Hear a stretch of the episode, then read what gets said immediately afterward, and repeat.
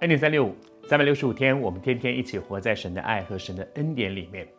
这两天我们分享到，在约瑟身上有一个奇妙，神给他的一个很特别的带领。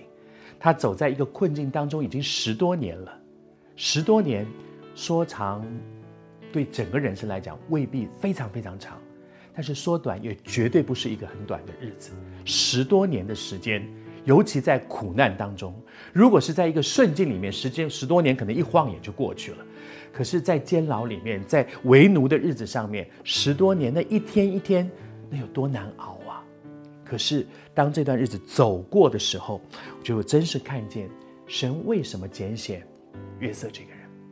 当他被带到法老面前的时候，他这样宣告：“你的问题不在乎我，我没有办法替你解决你的问题。”但是我告诉你，我的神是掌权的神。约瑟这样说，基于两个认识。他认识自己，他一点都没有想说，如果我现在能够扒住，我能够抓住法老王，我大概就可以离开我的困境了。所以无论如何，我一定要告诉他说，我行，我会，我真的呢。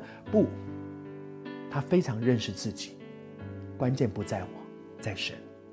他也非常认识神，他知道不论是谁，即便法老是一个外邦人。根本不认识耶和华上帝的人，他的人生仍然在上帝的手中。神是掌控全局的。你也正在一个难处当中吗？在继续分享之前，我想要为你祷告，好不好？我们在神面前一起有些祷告。我不知道你是谁，但是我感觉主有话给你。你要认识你自己，不要再靠你的方法去抓抓抓，你再怎么抓也抓不到答案的。你要认识神，你要相信。即使洪水泛滥，他仍然掌控全局。主要愿你向每一个正在困难当中的人的心说话，带他们走出生命的困境。这是我们的祷告，奉主的名求，阿门。愿主有话给你。我还是说，同样的，我也要说，，N 点三六五能不能够成为你的帮助？不在乎我，只在乎这一位向人说话的神。而接下来呢？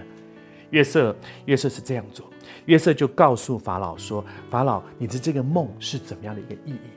在接下来这一段里面，其实在解释一个圣经里面很多人不了解的一件事，就是在哥林多前书第十二章那里讲到有关于各式各样圣灵的恩赐里面有讲到知识的言语、智慧的言语。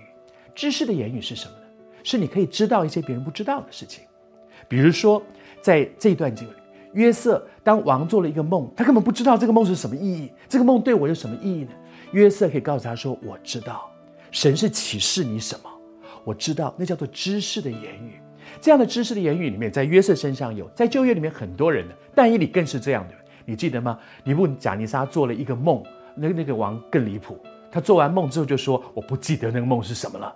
但是但以理可以告诉他说：我知道，连你都忘了，我还可以告诉你。”这叫做知识的言语，但是谢谢主，我求主帮助我们，圣灵把各样的恩赐给我们，不是让我说你看我多灵，我多厉害，而是使别人得福，使别人得造就。如果神有给你一些特别的恩赐，你一定要记得，圣灵的恩赐不是显耀自己的，是服侍别人。